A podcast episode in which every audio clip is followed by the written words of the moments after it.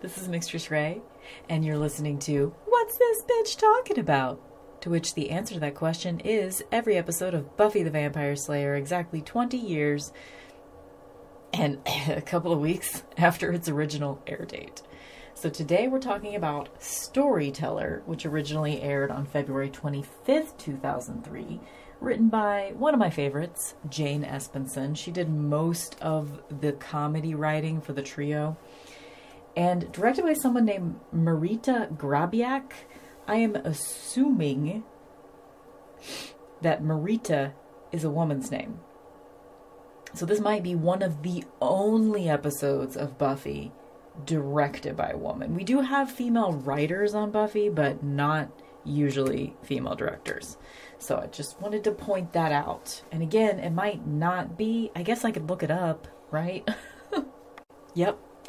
I Wikipedia'd it. Um, and she has a very short Wikipedia page. It's like a paragraph long, but um, the gender she is used, even though there's no picture. So hopefully she goes by she. I mean, hopefully. I guess it doesn't matter. Um, the point is, someone other than a white man directed this episode. That's the point. I haven't lit my candle yet. Let's do that, shall we?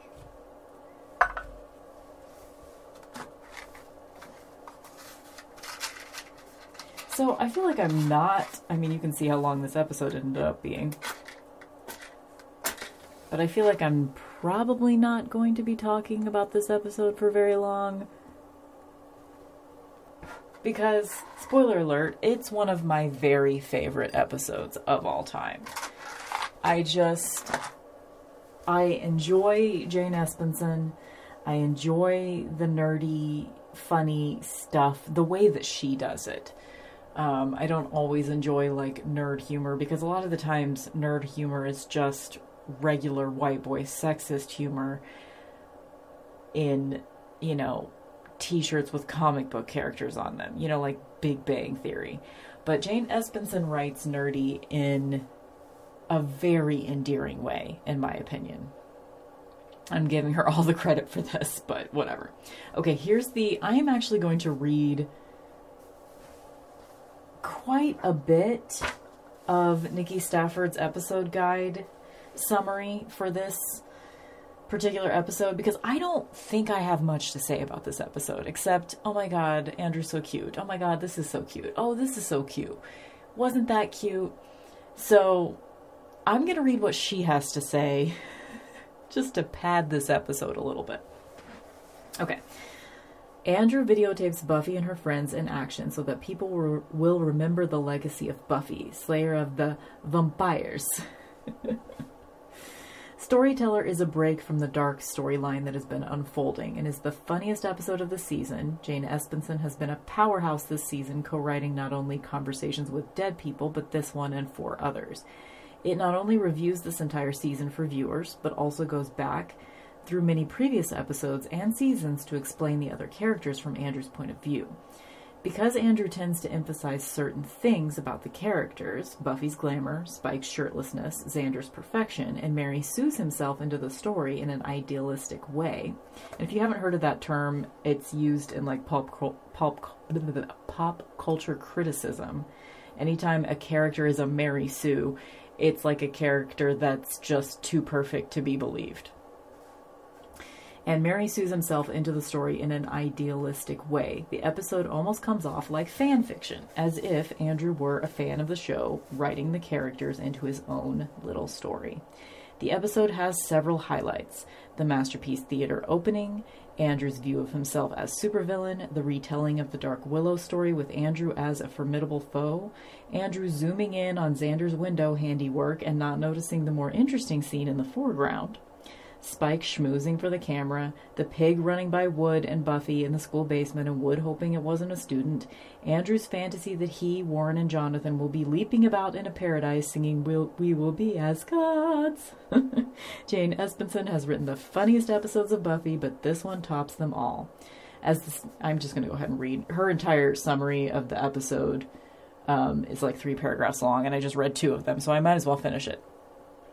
As the student at Sunnydale High begins to go, students at Sunnydale High begin to go bonkers because of the Hellmouth opening up. Buffy and Wood go to investigate the seal, and Buffy realizes that the one who opened the seal with blood must also close it. The scene with her and Andrew over the seal is a touching one. Buffy comes off as ruthless, but perhaps she's realized that to get things done, she has to suppress all her sympathies, not that she's ever had many for Andrew. Finally, after being a funny character for so long, despite having killed Jonathan in cold blood, Andrew shows some remorse for what he's done, and we realize that the death of his best friend has had a serious impact on him. Which, of course, it does. But anyway, so that's what Nikki Stafford has to say. I'm getting. Guys, I'm getting a little you know, when it's the last day of school, senior year, and you're having everybody sign your yearbook and you're like feeling like nostalgic about every little thing, there, in my episode guide that I've been using throughout this entire series as a resource, I'm on page 349. And there are only, before you get to like appendices and shit, what is this last chapter? Yeah, before you get to like appendices and shit,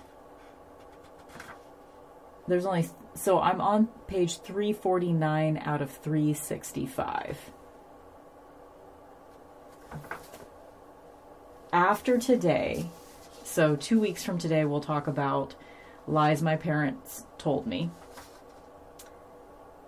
And then we have Dirty Girls, empty places, touched, end of days, and chosen. How many is that? One, two, three, four, five, six. Okay, we have six episodes left after today. Whew, that's a little. I don't know. I mean, I already know what I'm gonna do. Um, I might even do this, depending on. I feel like I'm. Hmm, maybe not next week, but um, pretty soon. Might even be after we finish talking about Buffy. Let's see. Let's look at the calendar. I just want to see. I'm going to just take the whole thing off the wall so I can really look at it. Let's see what we're doing. Okay, so Lies My Parents Told Me will be in two weeks from today. And then we have another three weeks until we talk about the next episode, and then two weeks before we talk about the one after that. Okay. So the last four episodes are going to be four weeks in a row. And we'll be talking about the last episode of Buffy on May 20th. Oh, that is. I mean, I'm going to talk about season five of Angel. We're going to have our normal break like we do every summer. And I'm going to talk about season five of Angel. At some point, I'm going to recap for you season four of Angel that I am actually watching now. I am. I tend to have like a before bed show that I'm watching. Um, I'll just like settle into my recliner with a kitten on my lap and watch some dumbass show. I usually like it to be a dumbass show too. or something that I've seen a bunch of times, you know. And I've been catching up on season four of Angel.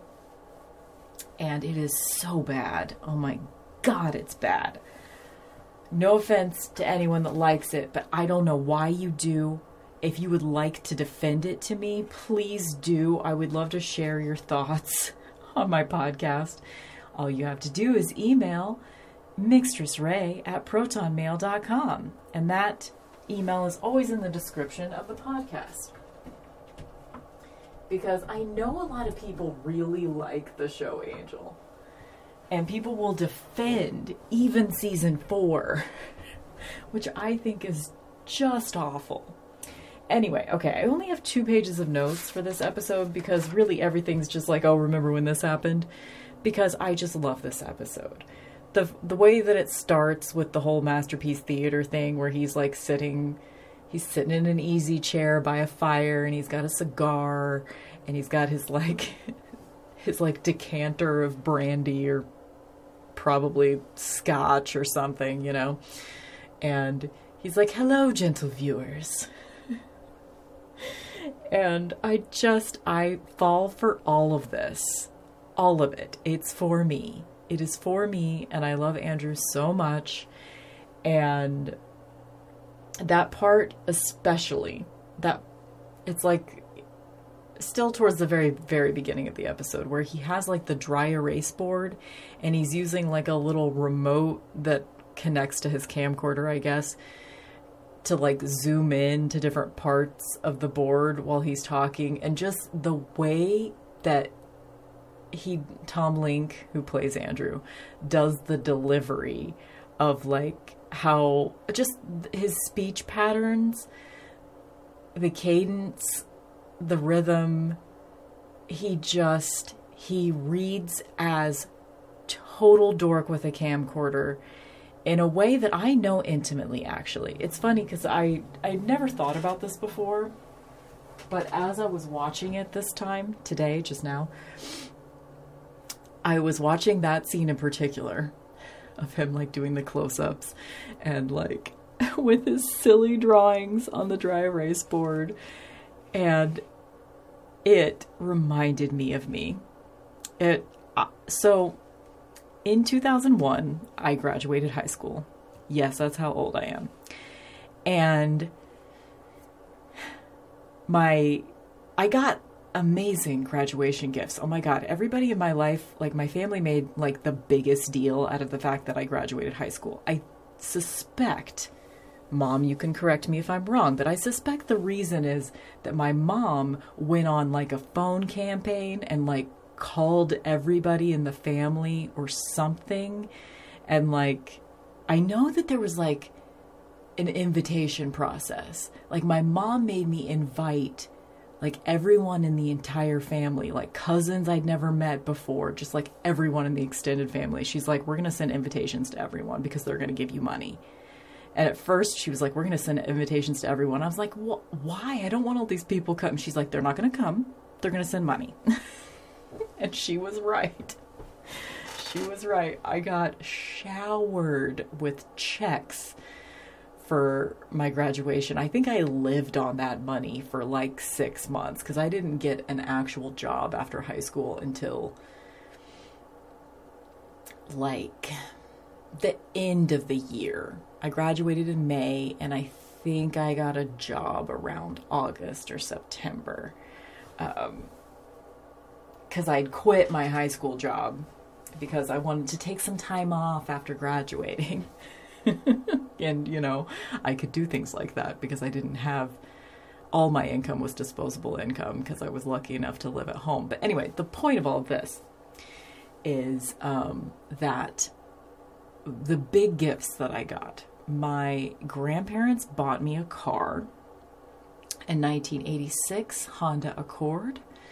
Um, and even though, like, you know, as I'm graduating in 2001, that car is already 15 years old, it, you know, it was the newest car I'd ever driven. I was happy.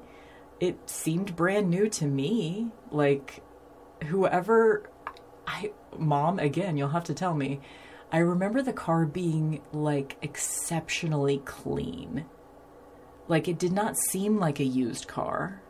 Like, the interior was flawless it didn't smell bad. I don't know if my mom cleaned the shit out of it, which is something that she would have done before it was presented to me or what. But anyway, my grandparents gave me a car for graduation. My mom gave me a really nice stereo sound system to put in the car that cost as much as, or maybe more, than the car itself. it was amazing. An Alpine um, stereo with like good speakers and everything. It was it was awesome. I felt very spoiled. It was magical actually. And then my dad gave me like three or four hundred dollars, which is the most money I'd ever seen at one time, and I used it to buy a camcorder.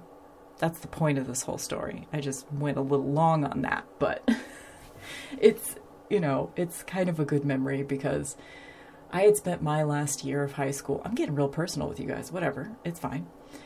I I spent my last year of high school being pretty depressed. I think it was my first what you might call a depressive episode. I think it was the first one I'd ever had because it was the first time in my life I felt isolated.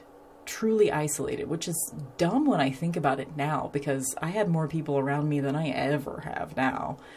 But um I had like most of my friends either I kind of didn't talk to them anymore because we were in different friend groups now or whatever. You know how that shit goes in high school. Like it wasn't like there was bad blood. There really wasn't bad blood with anybody. It was just I was depressed. I wasn't talking to people. I was isolating myself and I wasn't really in the same friend groups. I had drifted away from people. And like my closer friends either had already graduated or they were younger than me or they'd dropped out of school. So it was like a big deal. My mom made it a big deal that I graduated high school. I think she was really worried that I wasn't going to. Um, so she made a big deal out of it, and I got showered with gifts. Anyway, that's not the point. The point is, I bought a camcorder. was one of my many beautiful graduation gifts. I bought a camcorder and I still have it to this day and it still works. You, the settings, like the little scrolly thing to access the settings, is not okay, but I can still make it work. the battery still, like, seriously, I can leave that thing for years and come back and charge it and it still it still works really well.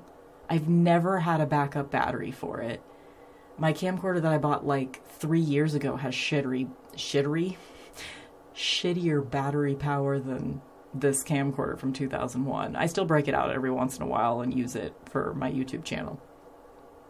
But I was I thought I was going to be a music video director. That was my dream. I wanted to be a music video director. Not only did that not happen because that was not in the cards for me, but also probably, anyway, let's not go down that road. That didn't happen. But I carried that fucking camera around with me for years, all the time, just documenting the most mundane shit, and it was like the best time of my life. Just, I documented everything. I wasn't doing that whole like narrating thing like Andrew's doing, or I wasn't, you know, I wasn't fictionalize, fictionalizing, fictional, fiction, whatever. I wasn't turning my life into fiction. I was just documenting it. And I loved doing it. You know, just like random shit, like going with the family to Hooters. We tried to go to Hooters once. and we got kicked out. I don't remember what happened. Like, not for like behavioral reasons or anything. I don't know why. Maybe like because my sister was with us and she might have been under 18 and maybe that's not allowed. I don't know. Anyway, the point is, I was like Andrew. And I saw myself in him, especially in that moment. And Tom Lenk just steals my heart. He really does. There was a video of him on YouTube or Instagram or TikTok or all of the above. I think you can find it on YouTube.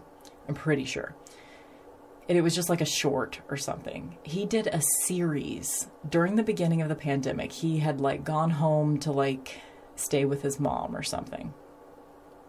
And so he was spending a lot of time isolating in his mom's house with his mom.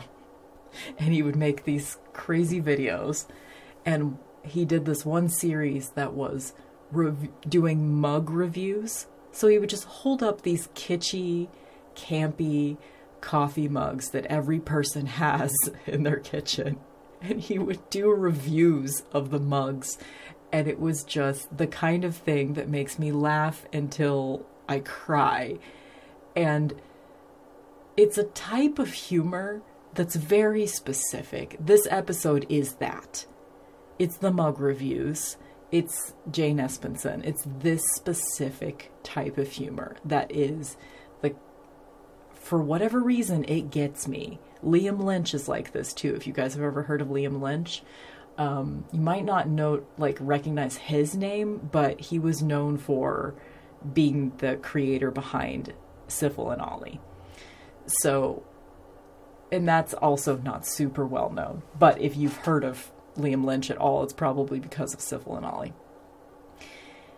His type of humor is like that too. He's just a guy with a video camera doing everything by himself, and his type of humor is just so specifically weird in this, yeah, very, I'm just gonna say specific over and over and over. It's just a specific type of funny that is just, it's for me. It's for me. Also, something else that I feel hits the same sweet spot of humor is the Talking Head song called Animals. So, yeah, if you want to know what my humor is, it's this episode of Buffy. It's, I just can't even. I love it so much. Okay, let me look at my notes and try to fucking refocus because I just got in nostalgia land there. Um, when he's describing the Uber vamp and he's showing it on his little dry erase board and he's like, it was just awful. It was just awful, which is just like something that somebody's grandma would say. It was just awful. oh my god. And the way that he just like it it does it's a very childlike thing, right? It's it's possibly like the reason that I resonate with this type of humor so much is because of my autism. But um, one of the whenever he like Buffy launches into one of her speeches and he has his camera and he like goes in the other room and he's like these motivating speeches of hers tend to get a little long so we've got some time and then he starts like daydreaming and talking about all kinds of other stuff and then we come back a few minutes later and Buffy's still in the kitchen talking, you know. I just I love every second of this. I really do. I wonder if other things that this what's the director's name again? Marita Grabiak. I'm probably not saying that right. Grabiak. Um, I wonder if she's directed. Let's see what her. What does her Wikipedia say? She's directed episodes of Dawson's Creek, Dollhouse, ER, Firefly, Buffy, Angel, Gilmore Girls, Alias. Okay, so she's directed a lot of shit. Mostly like episodes of television. Um, so I'll just have to like keep an eye out for her name and what other episodes she has done. I wonder if, I mean, it might be this style might be more credited to Jane Espenson, but I think she did a great job with the directing too. And it really looked like every time you were seeing through the lens of Andrew's camcorder, it really looked like a camcorder from this time period. It wasn't my exact camcorder, but it was close. the one that Andrew had was much more high tech than mine. Mine was like the entry level video camera. But again, I tell you, it still fucking works. It works great. Like the functionality being at a 10 in 2001, it's now only degraded to like a 7. Seriously. Um, and that's just because of the menu. Because the, the type of like scrolly wheel that it is, it's like, anyway, it doesn't matter. Um, okay, so do I even need to explain this episode? So all kinds of like hell mouthing is happening at school. Like all kinds of themes that we've seen throughout the series are all happening at once because that seal of Danzalthar is activated and it's glowing and it's causing people that get near it to get super evil and possessed by it and all this shit. And um so in the end Buffy has to make Andrew cry. They don't it, they don't explicitly say this, but I think it's tears of remorse is what closed the seal or didn't close the seal. I mean, it's still there, it's still causing havoc, but just not as much havoc. Like it was super activated um, because of all the blood that it's been given. Like Xander's blood, Spike's blood, Jonathan's blood, right? but if it can just possess people, why would anyway? Don't get me started. Okay. We do get some some character development between Xander and Anya in this episode because Andrew's really interested in them and asks them like if they still love each other and shit like that. And they basically admit to each other that they do. And then later in the episode, they have sex and they decide that that felt like a one last time. And they're like, yeah, that did. It felt like a one last time. And they both look like they believe it, but also, and then they say, now we can move on. But it's like they don't believe that either. So they're just kind of stuck in an it's complicated space, which is fine because, you know, the end of the world is coming. So whatever. um, and Andrew at one point is watching like a replay of the conversation between Xander and Anya when they're telling each other that they still love each other. And he's mouthing all of Anya's parts. He has them memorized and he's lip syncing to them. I just, I can't with this episode. It makes me so happy. We get a little flashback to Mexico with Jonathan and Andrew and his dreams that he was having because um, Willow is doing some kind of spell to like get him to remember stuff so they can get more information about the seal of Danzalthar. They find out that the first was getting Andrew got Andrew to find a specific knife. So this ties up some things for me because I was always wondering like why would the first be wasting its time talking to Andrew, trying to get Andrew to kill Jonathan Jonathan specifically. Like why wouldn't the first just bother someone else? But if this particular knife was in Mexico, then it makes sense that the first would choose to manipulate someone like Andrew. It makes sense because they were there and it makes sense. I, I buy it now. I finally get to put that together. So the first had gotten Andrew to get this special knife, and it had like words in a certain demon language inscribed on it that Andrew can read. So Andrew didn't notice the words in a demon language he can read on a knife that he specifically had to go find for the first. Whatever. But he didn't notice the language until just this very second.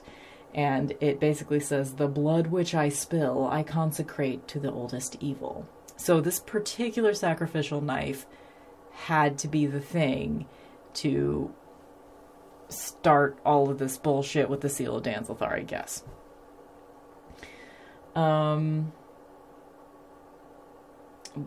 at what point Andrew is asking during the this whole situation where they're like interrogating him and getting him to like they're like hypnotizing him to get information out of him or something. Um, Andrew's like, can't I have a cool, refreshing Zima? guys remember Zima? I remember it tasting pretty good, but I don't know. That's probably nostalgia talking.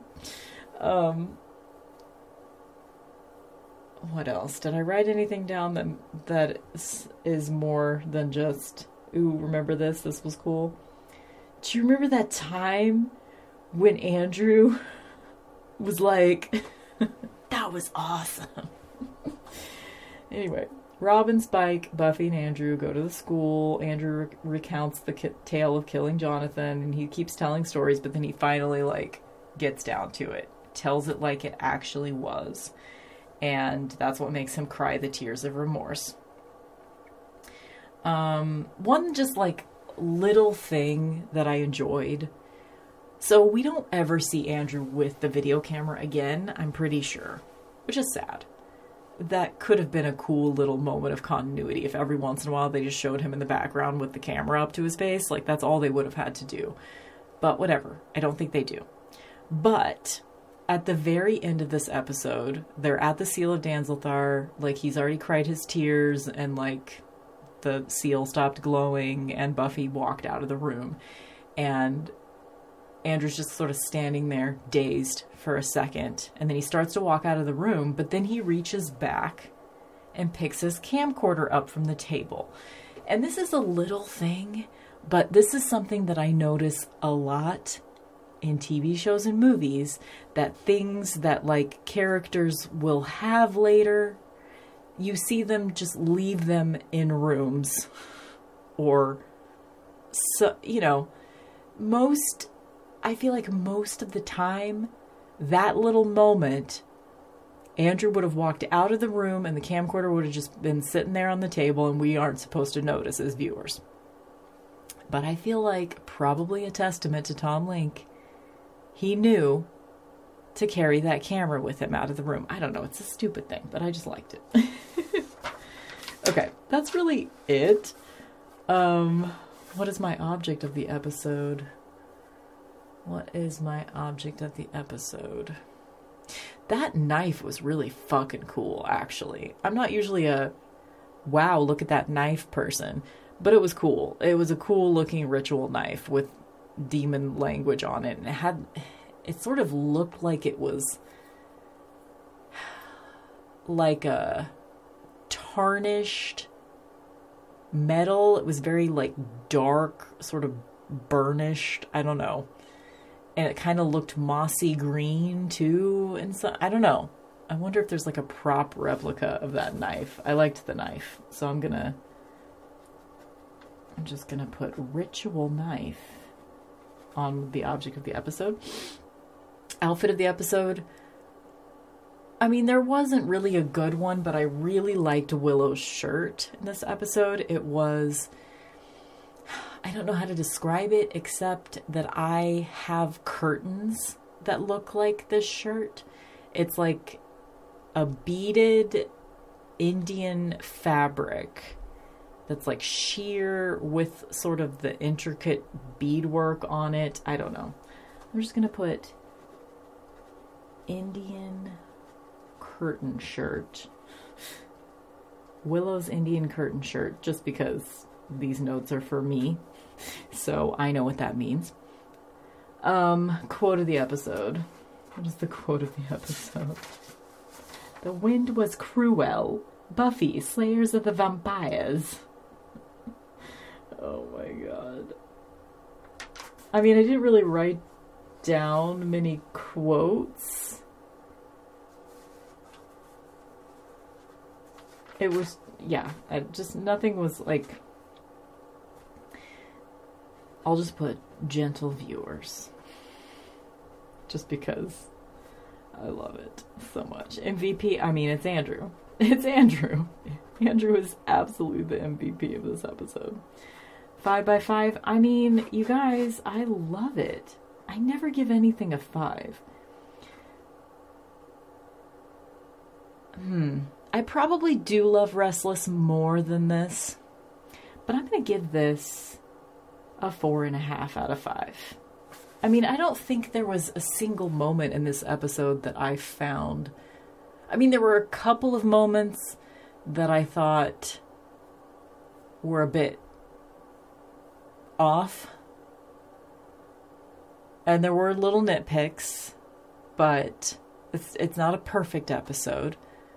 But I like that it's not a perfect episode too. Like when they were showing the moment where like Buffy makes Andrew cry at the end didn't come off as super realistic.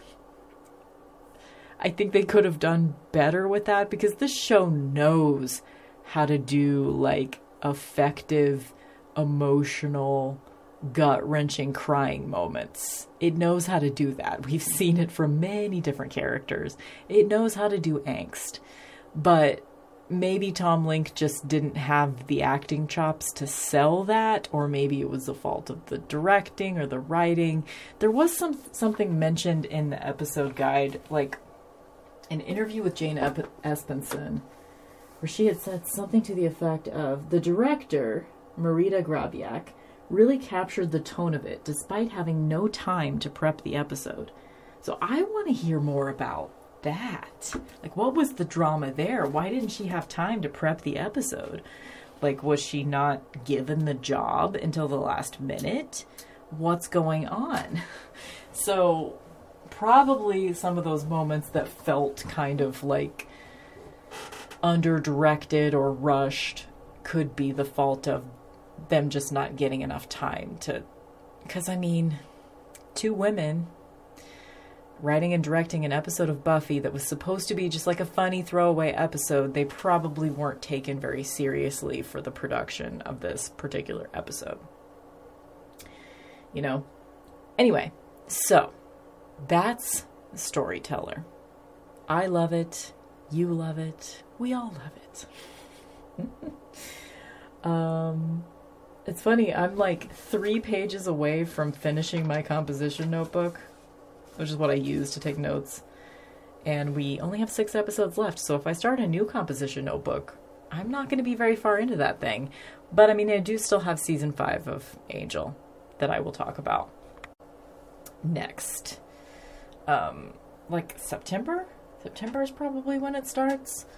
Um, so yeah, I'll just continue with Angel after that. But I just had that thought like, I'm going to be wasting a whole composition notebook on like five episodes.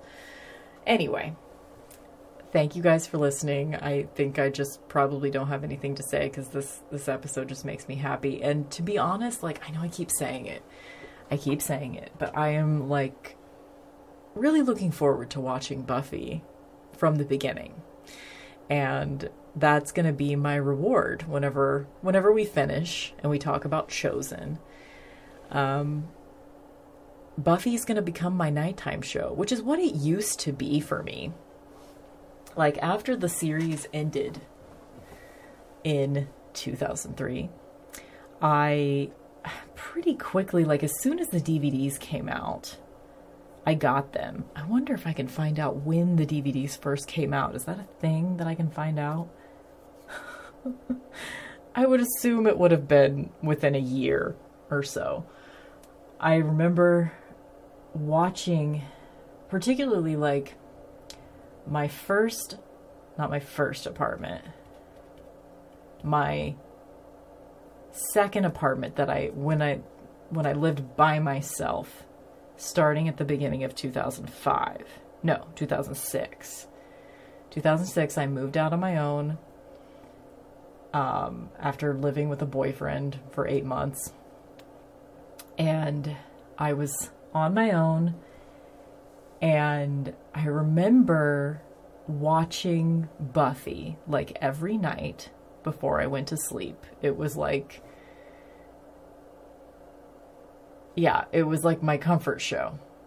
And I would dream about Buffy because I would always be watching it like as I was falling asleep on my little Curtis Mathes TV VCR. and I would fall asleep while watching Buffy. And I have not watched Buffy in that context for a very long time. And I'm just excited to do it again.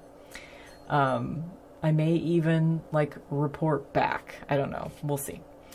Um, but yeah, thank you for listening. That was Storyteller. I will be back in two weeks from today to talk about lies my parents told me, and that is the one where Principal Wood tries to kill Spike, and Spike, just like on his own, I think, figures out how to deactivate his chip. Or not his chip, the trigger. Deactivate the trigger that the first has installed. So I think yeah, whatever. We can talk about that then. I will just stop now. Okay, bye.